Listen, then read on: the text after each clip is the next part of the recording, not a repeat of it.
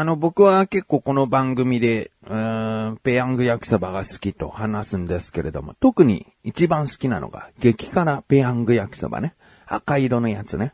えー、で、最近さ、もっともっと辛い、極激辛焼きそばっていう、鬼のような閻魔大王のようなものがパッケージに書かれた、えー、もう、ペヤング史上最強の辛さというものが出たんですよね。で、まあ、激辛ペヤング好きならそういうのも食べてるんじゃないのって感じなんだけど、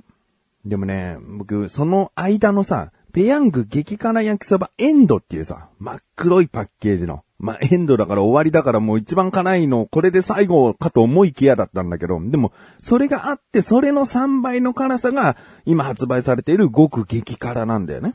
うん。で、僕このエンドの方を一回食べたことがあって、もう汗も涙も出てきちゃうし、何よりこう食べ終わった後、痛い痛い痛い痛い痛いっていう、ずーっと痛い。もうお腹はちょっと満たされてるのに口がずーっと痛い。何これっていう、もう辛さだったんだよね。で、まあ、それの3倍の辛さって言われてね、今回、あ、じゃあ、試してみようとはやっぱ思わないんだよね。うん。でもまあもうエンド発売されて1年以上経ってるかな。うん。その間も僕はでも普通の、普通じゃないんだけど、赤い方の激辛焼きそばをまあ食べてるわけね。その赤いので、修行を積んだじゃないけど、結構食べてきているから、もう、激辛焼きそば、エンドの方はいけるんじゃないかなと。うん、その赤い方が出た当初の感覚に今の激辛焼きそばエンドの方がなってるんじゃないかなと思って、エンドをね、食べてみたんだね。そしたらさ、まあ、まだまだダメね。えー、食べた後の後悔がやっぱひどくて うーん、で、このエンドがさ、まあまあ食べれるかな、いいかなって思ったら、極激辛っていうのもね、食べてみたいなと思ったんだけど、まだダメだね。エンドすらも僕のこう固定にならないから。やっぱりあの赤い激辛焼きそばが一番かな。ああれはもう本当に無性に食べたくなる味、辛さなんだよね。あということで、いつか極激辛焼きそばも食べてみたいなと思っている自分がお送りします。菊池のなだらか向上心。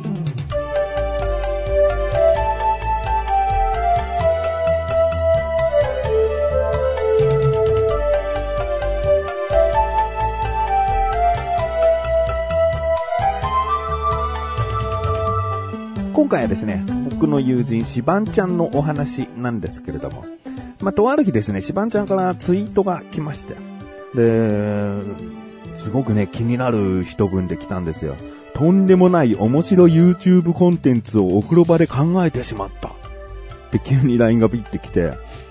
うん、なんか、面白いこと考えたんだけどとかでいいじゃん。でも、とんでもない面白い YouTube コンテンツを考えてしまった。とんでもないだとって返信したら。まあ、あの、プラソニカドンジャラっていうね。まあ、プラソニカっていうのは僕らが好きな、あの、音楽グループなんだけど、詳しくはね、ひらがなで、プラソニカで検索していただけたらと思うんですが、男女混合の、今は18人で成り立っている、うーん、まあ、それぞれがシンガーソングライターのグループです。この番組でもよく出てきますね。で、プラソニカドンジャラ。まあ、あのー、こんな感じで、こういう役ができたりして、で、これを YouTube で配信したら、すごく楽しくない？みたいなことを送ってきて。うーん、なるほどと。これがとんでもない。ね。えー、とんでもないだと？もう一回送ってもよかったね。とんでも、いやー、俺は天才かもしれんって書いたんだけど、とんでもないだと？ってもう一回送ってもよかったね。うん、で、で、まあ普通に面白そうじゃないって向こうが送ってくるから、うん、まああればやりたい。うん。だけど、YouTube でっていうのがちょっと引っかかっててね。うん、YouTube でやる意味はって聞いたら、まあ、その制作の段階から動画で作っていって、で、出来上がりましたとか。で、僕とシマンちゃんが対戦する第1回の対戦、第2回の対戦みたいな感じで、こう区切ってアーカイブにして、YouTube で、えー、投稿したい。まあ、こういうのファンだったら見てくれるだろうみたいな感じの熱が、シバンちゃんにはあって。で、まあ、作るところから動画にしていきたいんだよね。シバンちゃん的にはね。うん。でもね、プラソニカっていうのはね、もう、各々がシンガーソングライターだから、もうグループ活動をしばらくずっとやっていきますよっていう保証がないっていうか、普通のアイドルグループとか、まあ、歌手グループと違って、このメンバーが固定でずっと活動していきますよっていう、そういう感じではないんだよね。いつ、その、ここでもう個人で活動していきますとか、うーん、まあ音楽をやめることになりましたっていう方もいるかもしれないね。だからそうやって、こうメンバーの脱退が結構あったり、あとはもうメンバーが急にこう入ってくることが多いんだよね。もう1年で3、4人ぐらい入ってきてるかな、ここ、最近はね。もっと入ってるかもしれないし。うん。とにかくこうメンバーが入れ替わりが激しいから、ドーンドンジャラ作りましたってなっても、え？新メンバー入ってきたよとか、このメンバーもういないじゃんとか、そういうのもあるから、うーん、どうかなって僕の中でちょっとね、すぐにドンジャラになる、こう、イメージがつかなかったんだよね。まあ、今後どうなるっていうのがさ、うーん、あまりにもこうリスクが高いというか、で、YouTube に投稿したいっていうところも、まあ、その、プレイすること自体はファンだったら面白いかもしれないけど、それを見るっていう人、いるとは、いるとは思うけど、別に再生数そんな伸びるものではないよね。もうすごく特定の場所に向けた動画だから。うーん、しばんちゃんも僕ももうすぐ40近くなるからさ、その40近いおじさん二人がさ、あの、見知らぬ、プラソニカを知っている人とはいえね、見てる人が、あの、見知らぬおじさんがやってる見知らぬゲームをさ、楽しんでみてくれるかな、もうそこがちょっと引っかかっちゃっててね。うん、まあ、プラソニカを取り上げたドンジャラっていう部分と YouTube でっていうところはどうなのかな。で、しばんちゃん YouTube に動画を上げるとか、まあ、動画作りっていうのがそもそもこう、別にやったことがない人だから、それを僕に協力してくれっていうのも、こう、遠回しに伝えてくれてるんだけど、うーん、なんか、動画作りってさ、やっぱりこう、せっかく動画にきちんと作り上げるなら、それなりの反応とかをやっぱ見込んで作りたいじゃん。これ絶対にいけるみたいな自信を持ってやりたいじゃん。でもこんな中途半端な気持ちで動画を作ってると時間も僕の中でちょっと別のこと、別の動画を作りたいなって思っちゃうよね。もっとなんか、もっと、面白いっていうか、もっとみんなが見てくれるような動画を考えて作りたいよ、それだったらってなっちゃうから、うーん、と思ってて。で、まあその辺もね、ちょっとこう、しばんちゃんに LINE で送ってさ、えー、ありがとうって言って、また考えようっていう LINE でその日は終わったんでね。で、次の日の朝か、でも、麻雀の件ですが、普通にあなたとそのゲームを作ったらやりたいから、私が一人で形にするよって。完成したら二人でやろうっていう。うん。だからまあとりあえず YouTube だどうのこうのっていうよりも、うん、普通にプラソニカドンジャラをやりたいから、えー、完成したら二人でやろうって言ってくれて。まあまあ、僕に対する要望も一旦こう、保留にされたのかな。うん。あ、そうなんだ、っつって。じゃあ形にしたら絶対やろうねっていう感じで言ったんだよね。で、僕のちょっとまだ引っかかるところが、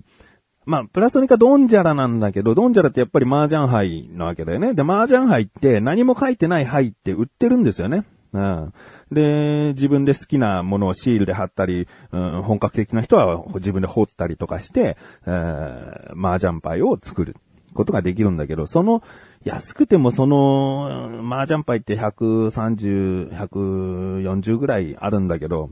その牌のセットが1万円ぐらいはするんじゃないかな、安くても。うん。本当になんか、どうでもいいプラスチックとかでできてるものだったらもっと安いのかもしれないけど、そこそこするんだよね。で、こういうゲームって、やっぱり、いきなり本格的なもので作ってボンってやるよりも、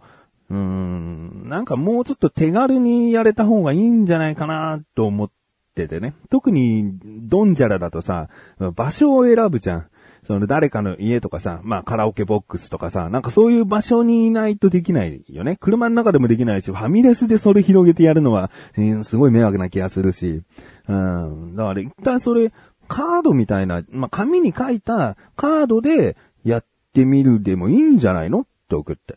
でも、ドンチャラが最初に浮かんだんだよなつって。ああ、そうなんだ。でも、こう、こう、こうで、こうじゃない？とか、ああ、そうだね、こう、こう、こうだねっていろいろやりとりして。で、カードマージャンを作っているサイトがあったから、そこを参考にこんな感じでも、こう、とりあえず、うん、作れるよっていうね。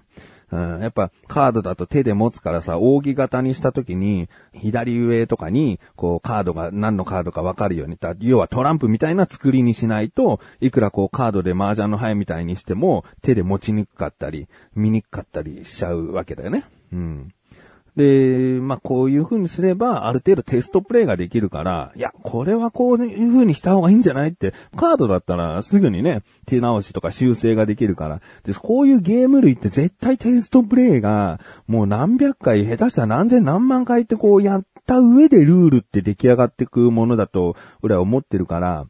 だから、やっぱりこう手軽な感じで作った方がいいと思うよって、うん、LINE で最終的にはこう送ったんだよね。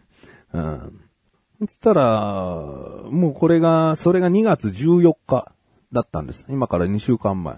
で、このまま、うん、連絡特にやりとりなかったんだよね。なんか俺も、あだこうだ言い過ぎだかなと、千葉ちゃんがとりあえずやりたいようにやらせてあげて協力するべきだったのかなとか、こう、ちょっとだけ頭によぎってたところ、2週間後の、えー、今収録している3月2日なんですけれども、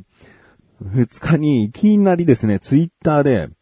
制作過程の写真付きのツイートが、ダダダダダってシバンちゃんからこうアップされて、で、このカードで、ちゃんと、このプラソニカドンジャラをこういう風に作りました、みたいな。うーん、なんかもうすごいいろんなハッシュタグつけてですね、えー、もう7回ぐらいにわたって、こういう風に作りましたっていう制作過程を、こうボンボンボンボンってこうツイートしてて、ああ、結局、カードでな、まずテストプレイして、えー、やるんだなと思って、もうすぐ LINE 送ってさ、完成おめでとうつって。で、とりあえず出来上がったからテストプレイしたいなやつ、じゃあ近い日、この日どうみたいな感じで、えー、これから今後ね、会ってやるっていう話になってるんですよね。えー、まあ、どうですかね。うーん、決してこう、ちょっと誰もが、えー、私もやってみたい、僕もやってみたいっていうものではないんだけど、うん、まあ、プラソニカファンの人がね、多少なりともこう食いついていただけたらなと思いますね。なんかシバンちゃんがそうやって行動を示してさ、何かを作り上げるっていうのがさ、あんまりないから、あの子結構思いつきを投げっぱなしにするタイプだから、今回もね、あの、下手したら、こういうのあるんだけど、つって、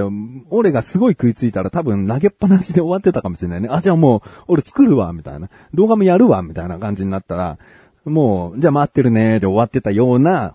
多分やりとりだったかもしれない。でも俺は結構こう戸惑うところがあったから、もうじゃあいい、もうとりあえず自分で作ってみるよって、えー、行動で示したわけだよね。だからその行動をちゃんと僕はこう答えてあげたいから。まあこれ聞いてらっしゃる方でプラソニカファンの方がいたらね、うん、セバンちゃんのゲームにちょっと興味を持っていただけたらなーって、ちょっと思ってますし。うん。まあ、これからね、細かいルールとか、下手したら、もう仕様がぐっと変わるかもしれないんだけど、とりあえず何回か、こう、プレイしてみて、うん、どうなるかなというところですね。うん。